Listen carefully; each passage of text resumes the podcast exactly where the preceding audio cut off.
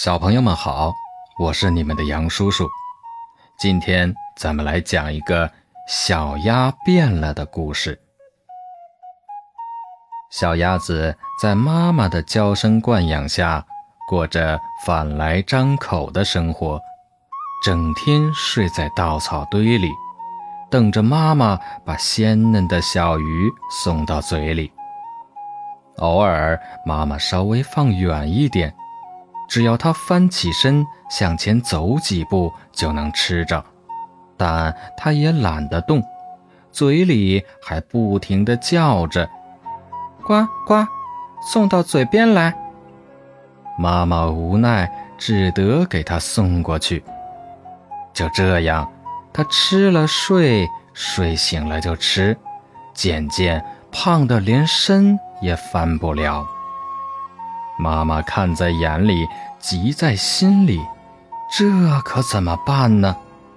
是不是得了什么病呀？就叫小猫和小狗帮他把小鸭送到了医院。马医生诊断说，病得不轻。妈妈带着哭腔问：“医生，他得的什么病？能治吗？”马医生说：“是懒病，能治。”妈妈就说：“那您快给治治吧。”马医生说：“这病我不能治，得你来治。”妈妈一听更着急了：“你是医生都不能治，我不是医生，哪会治呢？”马医生接着说。这个病是你一手造成的，还得你来治。办法是让他动起来，自己学会生活。为了孩子，你得狠狠心呐。妈妈听了，想了想，恍然大悟：啊，我明白了，千错万错都是我的错。我治，我治。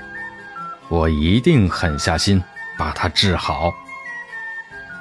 回到家里，鸭妈妈两天没有给小鸭子送食物，小鸭子躺在那里饿得直叫。第三天，妈妈才送来了一条小鱼，却放在了两米外的地方。小鸭看了口水直流，硬撑着爬起来。一步三摇地爬过去，狼吞虎咽地吃了小鱼，舔舔嘴就说：“太好吃了。”第四天，妈妈又把食物放在十米远，小鸭子只好跌跌撞撞地去吃食物。一连五天，妈妈一次比一次把食物放得更远。但小鸭子却走得更稳了。从此以后，它便跟着妈妈学会了捉鱼、找食物，学会了独立生活。